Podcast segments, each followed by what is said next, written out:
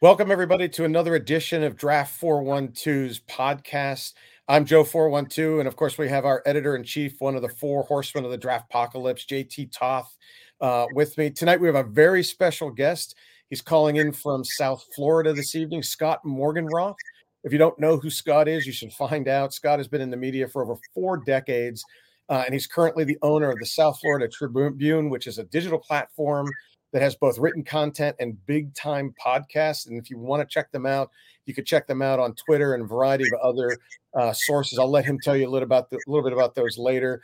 And of course, he is also a Motor City madmouth, and we're going to get into that tonight because we're not having him on just to talk about Florida. We're here to talk about the state of Michigan for two reasons. One, we've got the Detroit Tigers playing the Pittsburgh Pirates uh, in a really short two-game set here in the Burgh. Um, and with that, Scott, welcome to Draft 412. Oh, thank you very much for having me. I've been looking forward to this show since I was invited. Now we're going to go out there and have a, have a whole lot of fun. Yeah, yeah. Well, hey, it's it's the obvious question of the day is we were at the Major League Baseball trading deadline. Uh, and as part of that, the Pirates made a bunch of moves, but we're not here to talk about that tonight. We're here to talk about uh, you know the Detroit Tigers a bit. So I want to test your Motor City knowledge here and throw you right on the clock. Um, you know, the Tigers are in town, as I mentioned, to play the Pirates, uh, and they made a, a, you know big move today in a trading a piece to the Phillies. Can you give us a, a little your quick take on, on, the trade and and what else you see um, with the, any other moves that the, the Tigers might have made? Well, nothing wrong with trading with your old general manager Dave Dombrowski, right? You know, last I heard, he was with the Philadelphia Phillies. Now, as far as the prospect that they ended up getting returned, let me go over that with you really quickly and his name is actually Hao Yu Lee. And you know what? To me, if you ask me to promote pronounce that again, I'd be in trouble. But I do know he's 20, and he's actually the number five pros- ranked prospect according to MLB.com. So, you know, the Tigers are still in a little bit of a rebuild here.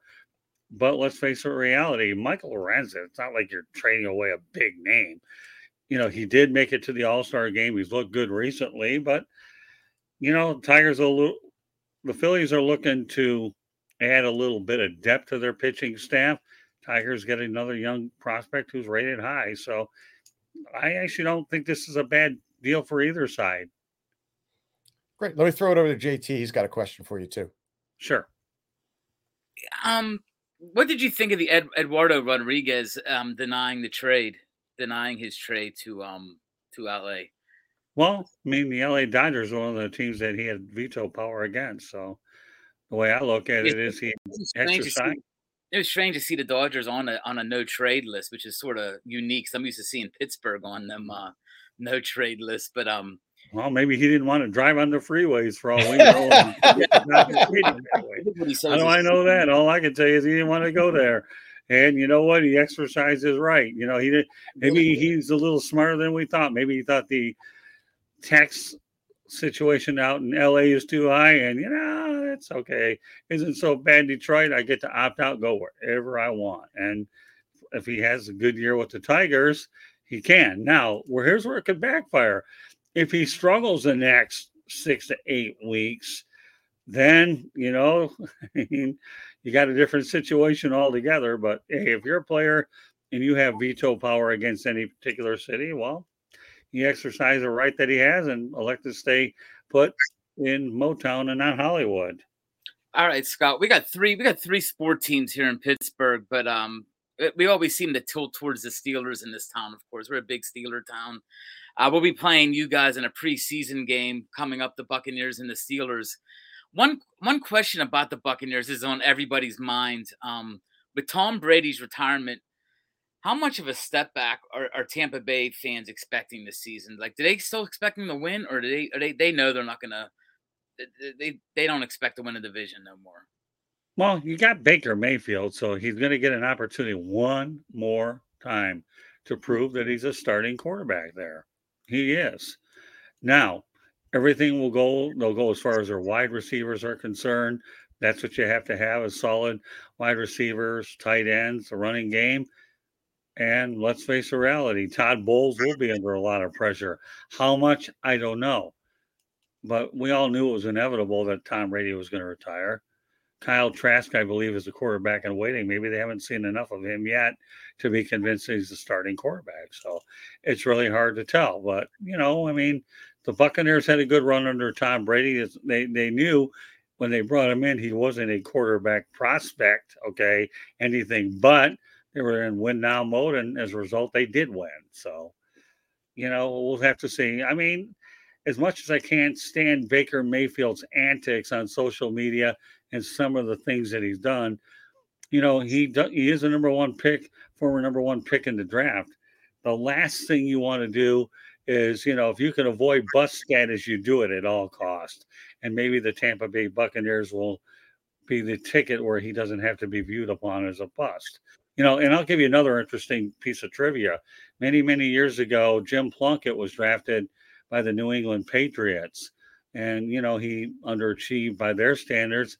How did it work out when he wound up with the Oakland Raiders? Well, guess what? It took time, rejuvenated, and what do you think happened? Won a Super Bowl.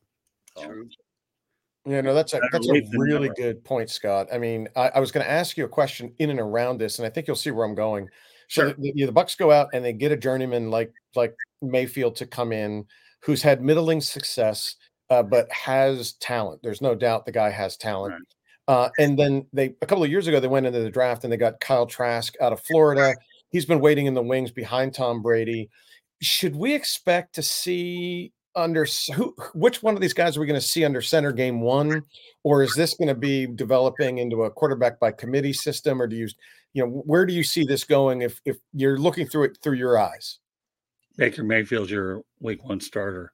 It's his job to lose period they don't think that kyle trask is ready that's all there is to it so you might as well have a veteran. He showed a little bit of promise when he was with the Rams, when he engineered that incredible drive to win the against, I believe it was the Raiders, right? So I think I still think that Baker Mayfield has some good years in him, but the only thing he ran into was when you're dealing with one constant change at a, after another in the head coaching area in the offense quarter. And I don't care what quarterback area, you're not going to win. So, but to, but to answer your question, I think he's your starting quarterback in game one and beyond until he finds a way to lose the job. This is a good opportunity for Baker Mayfield, and I hope he takes full advantage of it.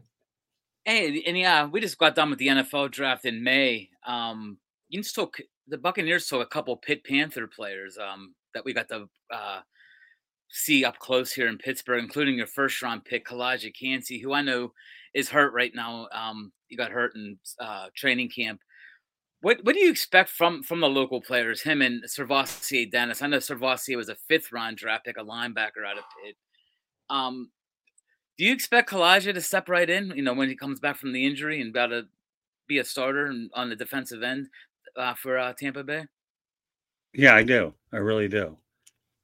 I, I, believe that you don't go out there and lose your job to an injury unless it's a high position like quarterback and you feel you had a guy that had success and then you gave it to the other guy. Now, I'll tell you, I'm going to go back a little bit in time for the last Detroit Lions playoff win.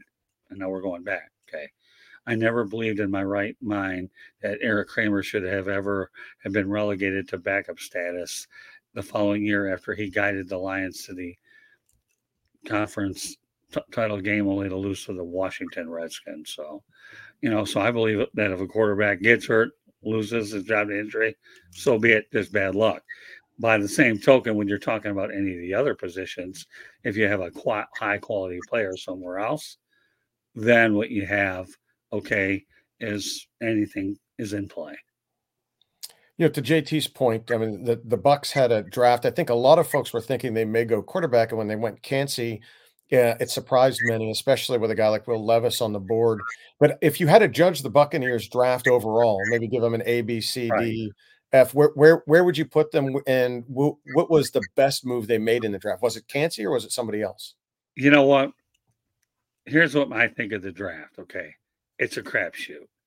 I, I'm not one of those paper people here that likes to sit here and just say it was a great no. So I'm gonna I'm gonna take the fifth on that because there's really no exact science. I mean, once upon a time, what we did the Wonderlic test, who really cared about that? Knew what it was. Dan Campbell calls the scouting combine, okay, these guys are practically in pajamas and not hitting each other, right? Well, I mean, that's what it is. So to me, I lots of draft experts, okay, will look at the draft like, well, we won on paper. Great.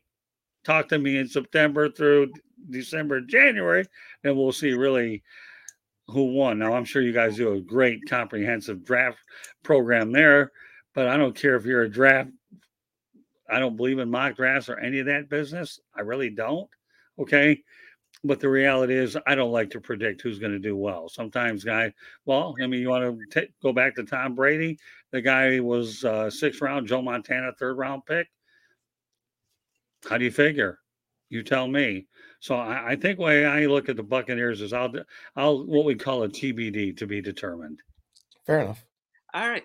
Hey, besides losing Tom Brady, you guys, uh, Tampa Bay also lost Mike Edwards, Leonard Fournette, um, Shaq Mason, and Donovan Smith, all guys who were pretty much starters for the full season last year. Um, do you consider Tampa Bay in a rebuilding mode, or do you think they're just reloading and trying to win with what they have right now? You know, they're not rebuilding and they're not reloading. So I have to do something that former Detroit weatherman Sonny Elliott used to do way back in the day. And we'll just call it, let's see, we got relo- reloading and rebuilding. Uh, rebloating. Okay. so what, what's to say? Re, okay building, but part and then bloating. Okay, I'll just say a combination both. Never heard of reloading before. I got news for you. I made it up. So I, I, know you said before you don't like making predictions, but we all make predictions.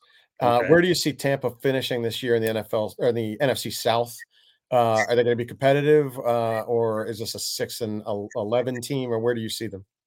I can see seven and ten, probably third place maybe six and eleven, either of those. Third place. I mean, you have to look at the what you have. That has New Orleans improved? Well, you know, I mean, let's face the reality. They brought in was it uh, Derek Carr, right? So you would hope he's an upgraded position from where they were at. You know, Carolina looks like they've assembled a great coaching staff for Bryce Young. And then who do we have left? Tampa and then Atlanta. Atlanta yeah, I don't know what to expect out of Atlanta. I really don't. I'm yeah, Desmond sure. Ridder is questionable. Yeah, quarterback, and they but got you know, talent with Bijan and um, Bijan Robinson and Kyle Pitts. I mean, they got a nice Drake London. Yeah, Drake London. They got a nice. They got nice pieces for uh, Desmond Ridder. It's just a matter of them putting it together. And I can see what you're saying with the seven and um, the seven and ten record for uh, Tampa Bay, but they are in a division where it wouldn't be shocking to see any of them four teams come out of that division. I think they're all pretty pretty much in an even kind of kind of position. Ain't like the um it's sort of like the AFC North. AFC North has better teams, I believe, but same kind of situation with Baltimore, Cleveland, Cincy, and Pittsburgh. They all could I wouldn't be shocked if any of them came out. So Well, I mean, listen, you're really really right, JT. Nobody would be surprised in that division for anything don't they usually have a new division winner every year anyhow? So yeah, I mean, it's one of those divisions where you might as well go to the crap table wherever you can gamble and then roll the dice because one of them's bound to be right and bingo. If you're if you're lucky enough, you might make it have a little bit of a payday there. Well, you know what? Go ahead, JT. No, go ahead. I was going to go on to the next thing, but go ahead. You have... Yeah, I was going to say we we only have a few minutes left in the show. We want to cover the Lions for sure. I know that that's my second favorite team as you know, uh, former Michigander, even if it was for this much time. Right. Uh, I fell in love with uh, them during the Barry Sanders run um, when I was younger, and and uh, so I'm excited. I covered get, the team during the Barry Sanders era. That was fun to watch. That was fun to watch, and you didn't pick up on my less shifting gears Motor City Mad Mouth either. I was trying to throw a little bit of a pun in there, but we'll put that aside for now. That's okay. Yeah, I I'll, I will defer to JT to go first here, but I, I want to get your opinion because I think everybody's excited about the Lions this year. But go ahead, JT. I know this is you're you're, yeah, you, you're up first on this one. Yeah, you you guys at Lions, you are you are making names for yourself right now. The casinos, your uh, odds to win the Super Bowl are a lot higher all of a sudden. Um, right. do, do you believe in that? Do you think that they that, that this could be the year for Detroit? I mean, at least a division win this year. Division's very possible. Super Bowl, no, not yet. I need to see a stellar year out of Jared Goff. I really do. Yeah, they have, they certainly have good wide receivers. They've added some running back depth, and I have to see how well the defense is. I mean, the Lions never had a national television appearance last year until they ended up getting the last one here against Green Bay, and now they have four or five more of them. So, you know, it's one of those things. Jared Goff. Remember, once upon a time, he took the Rams to the Super Bowl, but they lost. So it's not like this guy hasn't won playoff games. And, you know, again, you can't forget about their offensive coordinator staying there and not taking another job. So, you know, that offense could be explosive. But the one thing the Lions can't do is read into their hype and all that. They have to focus on playing football and good football, or this thing could blow up very badly. Well, you know, it's funny that you mentioned that because I, I love talking offense here. And one of my and JT can he can attest to this. One of my favorite. Draft picks of this draft for any team was Jahmyr Gibbs. Uh, I wanted the Steelers to take him at 17 uh, right. uh, if he was still there, and the Lions at, the combine, at the combine, the first thing Joe looked at me and said was, "What do you think if the Steelers would take Jahmyr Gibbs?" He said like in a second round, which would, which was about where, where we thought he would go at the time, and um, he, he talked me into it. I was like, I wouldn't mind Jahmyr Gibbs at all. Yeah, because the Steelers had that first pick overall in the second round, and I thought if he slid through the running backs, Bijan Robinson would go. I wasn't sure if any other running backs would go. Uh, and he is such a weapon. I watched him at Georgia Tech. I watched him at Alabama, hmm, and right. the Dan Campbell and company have put faith into this guy, and we know we're going to see him used in multiple sets, multiple, right. even in the slot, perhaps as a receiver. Um, I'm excited to see him, but is is Gibbs the guy that puts the Lions offense over the edge? I mean, he is is he that one weapon they were missing? It's very possible. And I'll tell you what, when the Lions made that draft choice, they didn't view him as a running back. They, they viewed him as a offensive weapon. So there's a difference between the way the running back pay scale is sliding and a guy that can do multiple things. Can you have ever have imagined if Barry Sanders could catch the backfield, how many more yards he would have had. I mean, I saw this guy play. I covered him at that time. Talked to Barry, one of the most level-headed guys you'll ever meet. I mean, he's just unbelievable. But the Lions viewed him as an offensive weapon, Gibbs. And you know what? When you can have a guy that does two or three things, yeah, I guess you could say that's possible. But remember, they've tried to draft a lot of other running backs in the past, and many of them fell to injury. Jahvid Best seemed like a good pick at the time. Kevin Smith, the kid out of Central Florida, had a lot of yards. They moved up to get him. Injuries stopped him. And the list of bad luck goes on and on. Now, am I trying to curse this guy? No, I'm not. Because the only thing that'll be difference with him is you don't depend on him to go north and south, but east and west via the pass as well as the run screen passes. So it's therefore the concussion problems that other ones have had may not be the come the case here. Go ahead. Yeah, because because I think that everybody that night thought it was a bit of a reach to get him where they got him. But you know, if you if that's what you need, if that's the piece that puts you over the top, uh, hey, it was a pick well spent. They did the same thing with with Jack Campbell later in the first round. They, they, they had the two picks, and he was a guy that was you know a second, perhaps even a third round guy but if you needed a guy in the middle and he's going to be a tackling machine, you go out there and, and, and you get it. And Dan Campbell wasn't ashamed. He wasn't looking at the Mel Kiper board. He didn't look at the draft 412 board and say this was too high. He went out and got the guys he needed and fill in the, the pieces of the puzzle that he wanted to. So uh, I'm glad to hear you say that. And, and JT, I'll give you the last word before we move on to the lightning round. Well, can I add one more thing, please? Yeah, yeah, yeah. And, and that's this. Okay. Dan Campbell, there's a certain type of player that will play for him. How quickly did the Lions get that Aidan Hutchinson pick right up to the podium? They didn't care about dragging it out 10, 12 minutes. They didn't care. No. He's our guy. I want him. He's the type of guy that has that mentality, you know, of a blue collar type of hungry horse. And those are the types of guys that Dan Campbell looks for. And, and Brad Holmes is a modern day Einstein when it comes to general manager fleecing one team after another. He's a guy I wouldn't want to deal with. Well, Scott, so, you gave a good you gave a good segue earlier about the bad luck the Lions have had over yeah. the last how many decades. Right. Should we should we sleep on wide receiver Jameson Williams? Um, I remember we did a lot of um, we did a lot of covering him in college, and the, the kid's electric, a great receiver.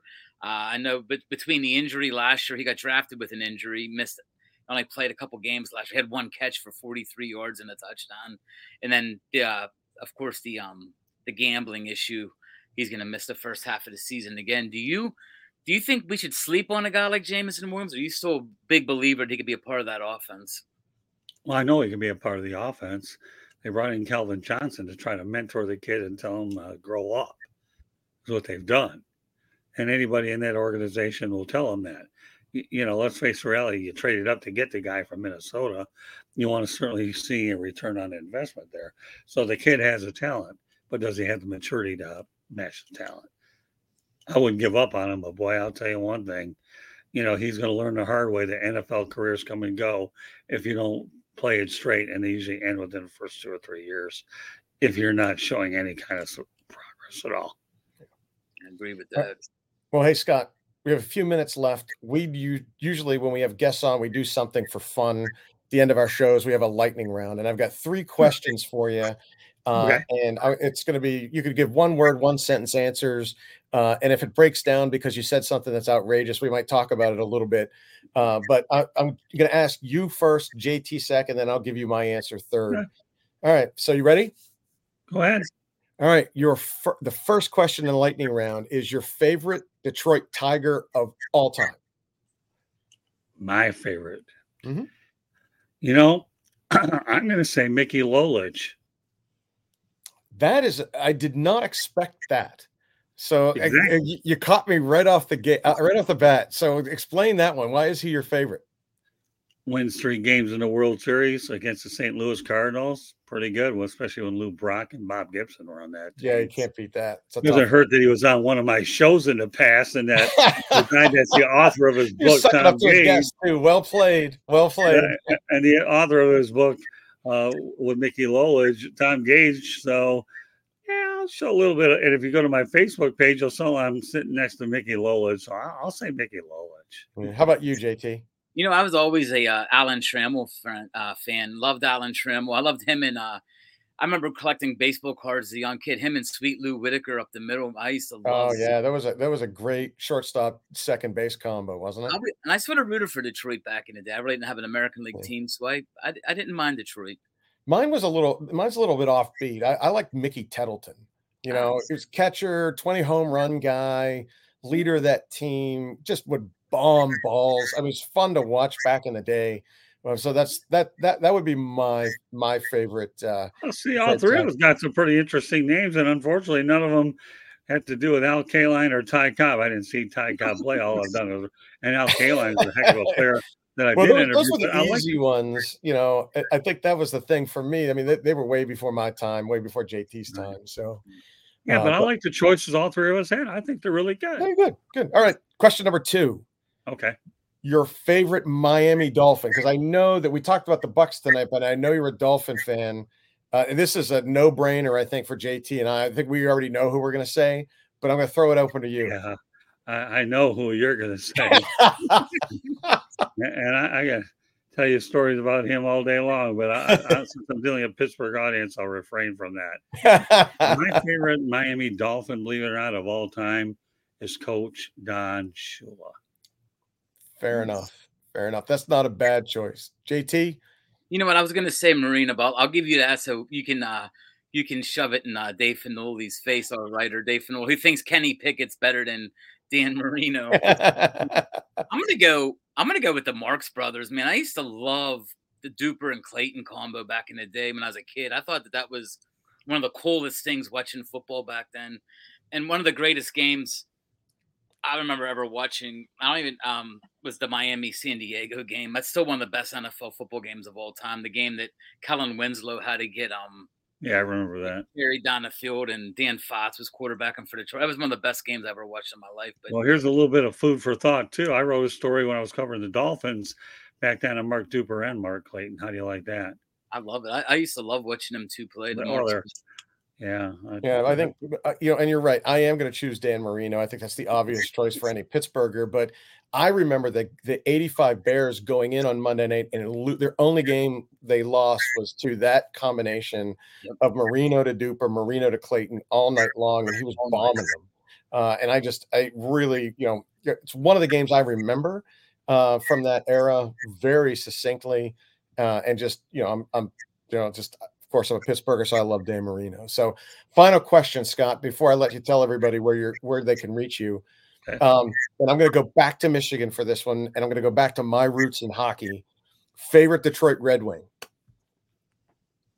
Well, I'm going with Gordie Howe all day long. It's a hard one not to. I figured you might be a Howe guy. How about you, JT? I've always loved Stevie Y, uh, Stevie Yzerman. I love the way he played the game. Love the way he, I think he's a great GM now. I think the guy, the guy's good at everything he does. Yeah, I, I, I'm an Yzerman guy too, so we'll agree on that one tonight. And Scott, thank you very much for being on Draft 412's podcast. Tell everybody where they can find you. Sure. Thanks very much. you can fi- find us on our website, www.southfloridatribune.com, Twitter at Tribune South.